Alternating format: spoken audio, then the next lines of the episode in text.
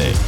O să vorbim imediat despre Bruce Springsteen. Până atunci să vorbim puțin despre Tina Turner, care a murit ieri la 83 de ani și lasă în urma ei multă muzică bună. O, da. Rămâne eroul Așa e. playlisturilor noastre. Da, da, da, da. Și am ascultat piesa asta și mi-am adus aminte că era coloana sonoră din primul Mad Max, mi se Da, pare cel da. cu Mel Mhm, Gibson. mhm. Da, uh, era pe playlist-uri într-adevăr și mai ales când uh, eram eu în facultate și după aceea, ea era una dintre prezențele constante și la uh, petreceri și în discoteci. și Se asculta cam în peste România? tot. Se asculta în România când se putea, adică în anumite părți ale României s-a ascultat tot timpul și înainte de anii 80, în București de pildă sau, mai știu, în alte zone din România ceva mai rar, dar uh, țin minte și o piesă pe care i-a compus-o Mark Knopfler de la Dire Straits, Private Dancer, asta este piesa lui, Uh, și într-adevăr a fost o figură iconică, o figură care a supraviețuit unor suferințe domestice sau de cuplu, nu știu cum să le zic, că a fost bătută cu sălbăticie de un tip m, dincolo de abjecție, ca să zic așa, Ike, ei au fost împreună, Ike și Tina Turner. Așa, Au și cântat împreună. Cântat împreună, da. Uh, Dar pe urmă ea a apărut și solo și a apărut în tot felul de combinații, ba cu David Bowie, ba cu Brian Adams, ba cu Eros Ramazzotti. Cu Eros, da. Cum să nu? Așa. Ea o, o prezență disponibilă, o voce foarte bună, un stil pe care n-aveai cum să-l confunzi și o vitalitate legând de Bruce Springsteen, adică o vitalitate, frenezie, uh, joc de picioare, spunea publicul, da, pentru că ea întotdeauna a fost o prezență magnetică și ca dans și ca joc de scenă. Și, într-adevăr, s-a mai dus uh, ceva din, uh, din tinerețea, din viața mea, din... uh, mă rog, nostalgiile sunt tot mai multe. Oricând avem ocazia să, să vedem un artist mare, chiar dacă e pe final de, de carieră, e foarte bine să o facem, Da. așa cum, uite, tu te-ai dus la un concert uh, Bruce Springsteen. Da.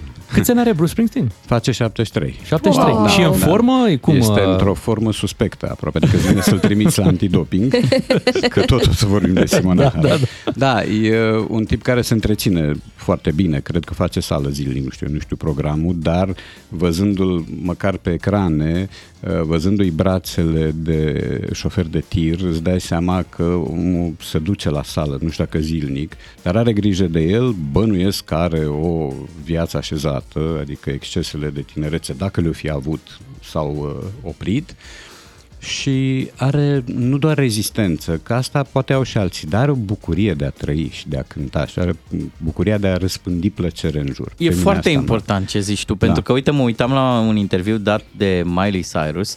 Atunci când faci touring, când când te duci Mhm. Da. în turneu, e mai mult despre ce le dai oamenilor. Sigur. Pentru că așa acces la muzică acum în ziua de astăzi. Are ai. toată lumea și oricine îți poate asculta Dar noul e- album. Exact, dar e un consum infernal pe Este. partea asta fizică. Este, este. Uh, și gândește că el vine în Europa după turneul din America. Și, Adică, și acolo a fost o solicitare enormă, era evident că o să înceapă de acolo. Uh, și a cules piese și de pe albumele mai vechi, chiar mult mai vechi, de prin 82, piesa de deschidere a fost de pe un album din 82, mi se pare, My Love Will Not Let You Down. Apropo de Uh, deschidere, cred că avem aici un sunet, cum a fost când uh, a început concertul.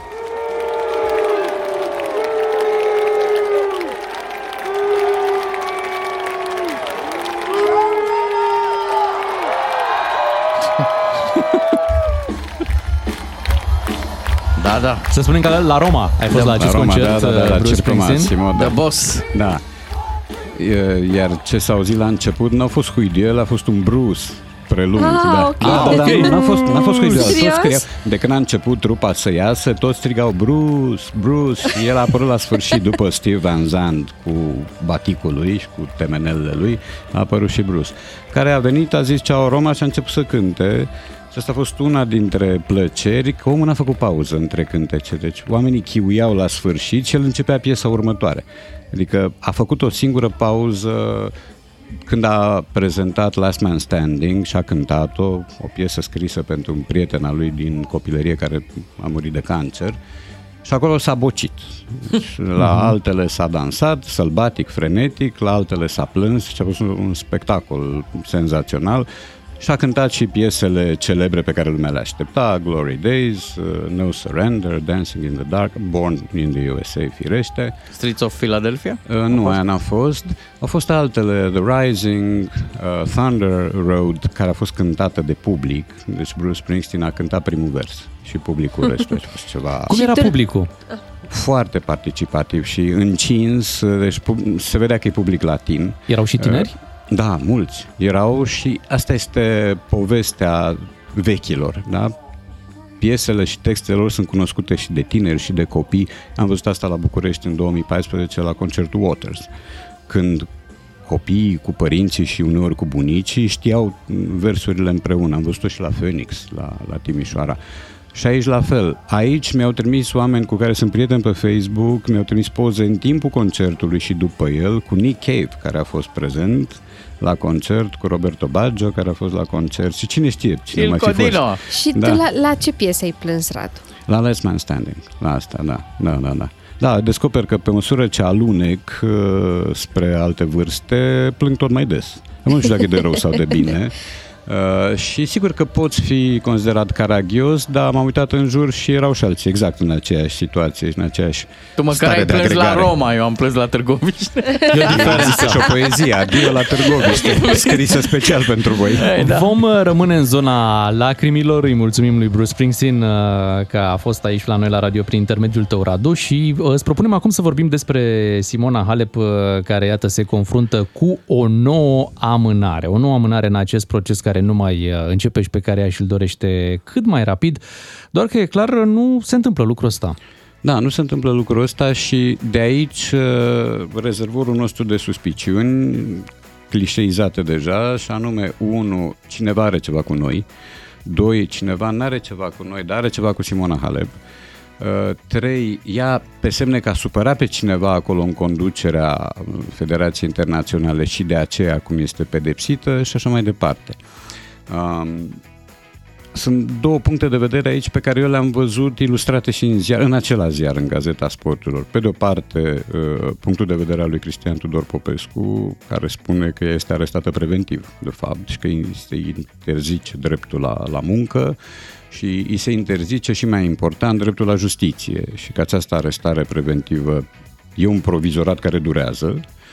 Vehemența cu care cere da. ea judecarea îmi dă mie foarte multă încredere și cred că asta vrea și Simona să spună, mă pot apăra, am cu ce, da. am argumente. Asta sper și eu. Celălalt punct de vedere, tot al lui Cristian, al lui Cristian Giambașu, ne invită să nu fim patriotari și să acceptăm că e posibil ca uh, sportiva să fi ingerat ceva, fără să-și dea seama, nu se știe cum, dar în orice caz uh, există această teorie că sportivul trebuie să fie răspunzător pentru ceea ce înghite, indiferent dacă îl crede sau nu pe medic. Acum mai e ceva. Eu n-am niciun fel de competență medicală, dar știu că organismul e sensibil la temirce. Există tot felul de reacții pe care nu le poți controla, pe care nu poți să le prevezi, iar vehemența cu care Simona Halep uh, își cere uh, dreptul la, la justiție mă face și pe mine să cred că, și vreau să cred, că ea este neatinsă de, de niciun fel de, de mizerie, că dacă a pățit ceva, o fi pățit din cauza unei neglijențe, s-a avansat și varianta unei răzbunări a cuiva care a fost în staff și care a vrut să-i plătească o poliță, cred mai puțin lucrurile astea. Dar au trecut șapte luni și aici poveștile șapte luni și și o să mai treacă. Povestea asta cu neregularități în pașaportul biologic va mai însemna o tergiversare. Tergiversarea asta este păcătoasă din două puncte de vedere. Unu, uh, o împiedică pe Simona Halep să revină în circuit. Ea are deja 31 de ani, deci revenirea va fi anevoioasă. Doi, uh, indiferent de verdict, ea va căra un soi de ghiulea, de gleznă, ghiuleaua aceea a prezumtivei vinovății. Deocamdată ea nu e confirmată, dar va fi greu. Deci, da, psihologic, sensibilă, da, corect. Da, psihologic îi va fi foarte greu să revină, nu doar fizic. Și din punctul ăsta de vedere, nu-mi dau seama cum se desfășoară acolo actul de justiție. Nicole Sapstead de la Agenția de Integritate a spus că uh, vrea să procedeze cu eficiență, cu operativitate, viteză, nu știu ce. Deocamdată Uh, adresarea este, să zicem, pe jumătate empatică, dar eficiența nu s-a dovedit. E nevoie de probe noi, habar n-am ce acolo. Însă este al doilea caz mare pe care noi îl avem în materie de dopaj posibil, după, dacă țineți minte, Nurofenul Andrei Răducan de la Sydney, da? când da. ea a fost uh, privată de aur olimpic. Ne aducem aminte atunci Ion Țiriac s-a implicat uh, da. foarte mm-hmm. mult în acel caz și cu toată influența pe care uh, o avea n-a reușit da. uh, să, să rezolve ca ceva. Pe, asta ca peste câțiva ani Nurofenul să fie retras de pe lista da. substanțelor interzise. Da, aici e ghinionul, aici e contratimpul, dar uh, exista o doză de exigență dusă spre inclemență a celor care lucrau la antidoping pentru că au fost teribil de multe cazuri de doping din rândul oamenilor iruștri, al campionilor. Deci, uh, fosta rivală a, Cater- a lui Gabi sau pardon, um, Olga Egorova era cunoscută în circuit drept Olga Eporova, pentru că folosea EPO, da? eritropoetină. Uh, soțul lui Marion Jones, mi se pare că era sprinter, uh, nu mai știu cum îl chema, era un aruncător de greutate, a fost suspendat și el pentru doping. Și au fost cazuri peste cazuri. Nu mai vorbesc de lotul de atletism al Chinei, care a refuzat controlul antidoping și a plecat cu tot cu antrenor. Da, mari chimiști.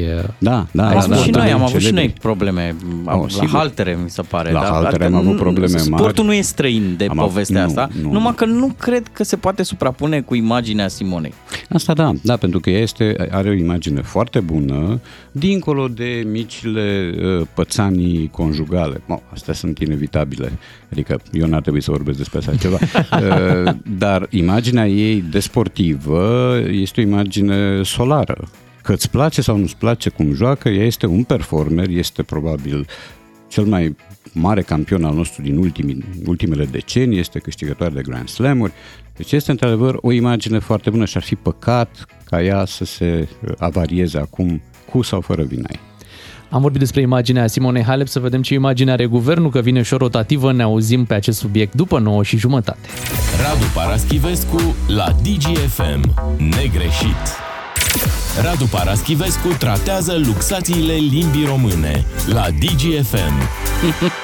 Astăzi uh, începe Bookfest și la Bookfest o să vă întâlniți și cu Radu Paraschivescu. Eu m-am întâlnit deja cu Radu în metrou toată săptămâna asta. Așa. Tu te-ai întâlnit Da. cu Radu Paraschivescu în nu, metro? Încă nu.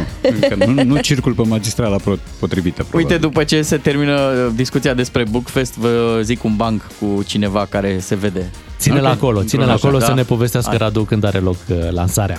A, lansarea o să aibă loc poimine, sâmbătă la 3 și jumătate, la pavilionul B2 din cadrul complexului Rome Expo, unde se face târgu, unde se face salonul de carte Bookfest. Uh, Garoafe la bordel e titlul volumului, la lansare o să vorbească Gabriel Iceanu și Cristian Leonte. Și sâmbătă va fi ca de obicei ziua de vârf a târgului, autorii cu potențial bun de vânzare lansează atunci, le place sau nu, nu contează, asta este decizia, dar celor mai mulți le place. Uh, Bookfest a început de ieri, uh, continuă și ține până duminică la ora 8. Există o mulțime de lansări, deci noi avem de ordinul zecilor, ca de fiecare dată, cu niște cărți foarte interesante, ca de obicei aș spune, cu Narinea Agbarian, cu Simon, care este un roman absolut splendid, cu o carte a lui, uh, o, o istorie a mămăligii, a lui Alex Drace Francis, o istorie Ce a tare! mămăligii, da, Ce da, tare! foarte frumoasă cartea, este o, o minunăție. Și în loc de semn de carte are oață. O oață din telemea. Ce bun! Așa. Uh, Câteva cărți uh, greu de încadrat, uh, am fost la capătul lumii, este una dintre ele. Uh, Două volume ale lui Andrei Pleșu. Andrei Pleșu va veni la uh, Bookfest cu Ochiul și lucrurile într-o ediție nouă și cu Capodopere în dialog, care este o carte îndelung așteptată. Gabriel Iceanu lansează Exitus și sunt multe, multe Sunt și asemenea promoții? evenimente. Adică la Uh, două da, cărți sunt- mai primești jumătate din... nu, nu, la două cărți ți se citește cu voce tare un sfert din a treia. Uh, nu, dar sunt reduceri. Sunt reduceri. Și cam pe excelent. la toate. Și pentru cei, uh, pentru cei care, care preferă și pozele, uite, fac și o invitație da. la Clubul Ilustratorilor, se află Așa. la Așa. standul de 14 în Ok. cadrul Bookfest, pentru că uh-huh. cărțile au nevoie și de ilustratori și E adevărat. ce da. fac ei acolo este cu totul și cu totul uh, special, așa că mergeți și pe la acest Da. stand de 14. Și apropo de ilustratori, rolul lor uh, se vede și într-o carte a unui personaj care mie mi-e foarte drag, Alexandru Stermin, care va lansa pentru copii în Humanita Junior, cartea Acum am devenit vrăjitor, unde iarăși ilustrația este, este decisivă și într-adevăr categoria asta a ilustratorilor uh, începe să fie evaluată la adevărata valoare, începe să capete importanța cuvenită, pentru că de obicei ea era la etc ceea ce e nedrept, e incorrect. Deci Bookfest de ieri până duminică la 8 seara. Și acum un banc de la colegul da. Dacă e bun, e interpretarea. Dacă nu e foarte bun, e de la colegul Ramon. Ca să știți. Așa. De așa că doi uh, prieteni discutau, au ajuns la momentul ăla de fală, fiecare cum s-a ajuns și unul dintre ei, bă, eu mi-am luat un super apartament, uite, e chiar acolo, vezi blocul ăla, uite, terasă foarte mișto, apartament ca lumea, balcon. Deci ăla, ăla acolo, balconul ăla, ăla e al meu, toată terasa e a mea. Uite, ea e nevastă mea, uite, mamă cât e de frumos. Aoleu, și mai un tip cu nevastă mea acolo, ce-i face? Ah, ah, și ăla sunt eu. Ăla sunt eu. da. Tu ai spus bancul ăsta bună, da, bravo. fără să știi, Așa. jur, că asta este o secvență dintr-o povestire la care lucrez acum. Serios? Vorbesc, vorbesc foarte serios. Da, da, da. Trebuie să stăm de vorbă după. Poate ai auzit bancul? Nu, e nu, nu, acum L-ai mai zis pe undeva? Nu, nu, poate nu, există o povestire. Nu, nu, nu. Poate, nu, auzi, e... circulă în semizdat? Poate caz real? Poate caz real? Asta nu știu, dar mi-a venit ideea în timp ce treceam prin, eram într-un taxiu spre aeroport și am trecut pe sub un anumit balcon. Și mi-am închipuit această scenă. Și, ok, iată. Da. Deci da, uite, să nu fie o coincidență. Am, am putea duce puțin mai departe secvența cu Nicolae Ciucă de la girafă, uitându-se către guvern și spunând, păi uite acolo, acolo. Ăla deci, sunt eu. Ăla sunt eu. Da? cineva? Ăla sunt eu. Exact. Se face această rotativă, urmează să se facă, știm cine pleacă, știm da. și cine ar trebui să, să vină. Da. Acum E foarte puțin important, cred, cine ar, putea, cine ar trebui să vină. Probabil că domnul Bode, în urma succeselor strălucite reportate în instanță, va rămâne pe post, pentru că deja are toate cochetează datele, toate cu puritatea. Da? Uh, îi se trec uh, sub tăcere tot felul de lucruri. L-am auzit pe Ministrul Culturii spunând că el și-ar dori să rămână. În momentul când vine cineva și face această declarație, e limpede că în culise se vorbește că nu va rămâne. Dar marea mea crispare ține de cuvântul ăsta rotativă, care pentru mine are un sens uh, precis, mecanic, industrial, da, de revoluție industrială, adică nu știu ce e nepotrivit la cuvântul rotație, că înainte se vorbea de rotația cadrelor, nu de, sigur că era un termen din comunism, dar în niciun caz de rotativa cadrelor. Cred că este o mișcare de conjunctură și partea unui contract între cele două partide care sunt în curs de îngemănare și uh, nemulțumirea oamenilor și a categoriilor profesionale este atât de mare încât s-ar putea uh, ca pe mulți dintre noi să nu-i mai intereseze cine pleacă și cine vine. Adică este o dezamăgire accentuată. Uh, ea a pornit de prin anii 90, a tot crescut, hai, cu mici perioade de reflux, dar în general uh, direcția a fost de creștere. Ori la ora asta, că mai rămâne câciul la finanțe, mai știe lumea că la finanțe e câciu, mai știe lumea că la Te-aș întreba învățământ ceva. e deca, Câciu un pic. Te-aș întreba, uite, dacă la un minister, avem un ministru, să spunem Lucian Bode, nu contează, dau un nume da. așa la întâmplare, și mm-hmm. într-un guvern, da? Și după se face un guvern nou, în care mm-hmm. la același minister ai același nume, Lucian Bode, fără, fără să pui ghilimele. Nu e plagiat totuși. da, da. Nu, guvernul e nou nu cumva... de citare, mă. Depinde cine e agentul constatator. Da, că... guvernul nou nu cumva plagiază un guvern deja da. Uh, care a fost pe ba piață? Da, ba da, ba da, da cu ghilimele. Acum, noi știm, ghilimele au o istorie tulbure și Victor Ponta, un alt uh, cărturar, a spus că pe vremea dumnealui nu se foloseau ghilimele, ceea ce este insultător pentru inteligența oricărui om, nu doar filolog. Da, uh, cred că există un semn de întrebare și la domnul Predoiu, așa mă gândesc, pentru că și în justiție au existat destui pași greșiți și destule compromisuri și destule concesii care de obicei nu se fac. Uh, așa că reacția cred că este de expectativ indiferent.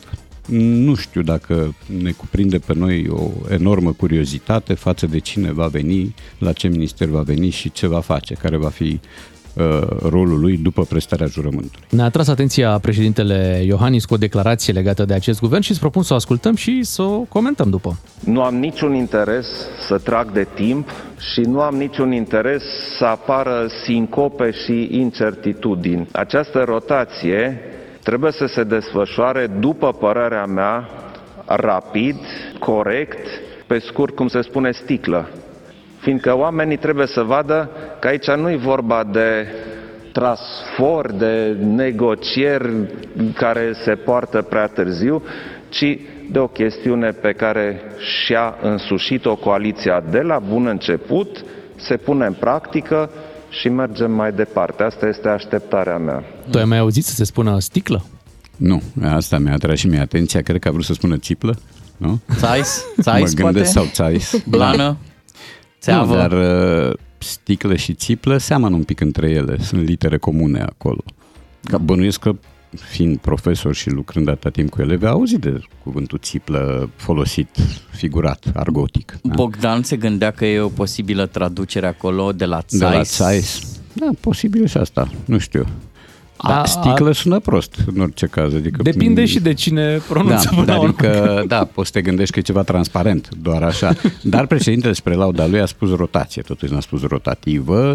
A mai spus un lucru în care nu crede nimeni și anume că nu există negociere. E cum să nu există negocieri la asemenea lucruri. Asta seamănă cu declarația doamnei Firea care a zis că cei de la PSD își doresc transporturile pentru România. Absolut. Nu pentru... Da, da, da, se gândesc la binele națiunii. Da, da, da, adică ei pentru noi se luptă. Știu, știu. Și noi nu o să apreciem niciodată suficient sacrificiu pe care îl fac ei da, pe la radio noastră. și vorbiți. Un sacrificiu a făcut și domnul Ciucă pentru că, iată, uh-huh. pentru, pentru țară s-a sacrificat în această funcție de prim-ministru. Hai să-l ascultăm o, da. și pe el cu o declarație interesantă. Fără fonduri europene trebuie să recunoaștem că nu am fi ajuns aici. Fără fonduri europene nu putem să ne îndeplinim obiectivele de dezvoltare, de recuperare a disparităților față de celelalte țări europene. Și avem niște disparități. Da, uh, aici lucru bun de remarcat la premier este că vorbește totuși despre necesitatea acestor fonduri europene, ceea ce dă un mic bobârnac euroscepticilor, care sunt din ce în ce mai mulți. La numărătoarea recentă ei au făcut pași importanți înainte, din păcate.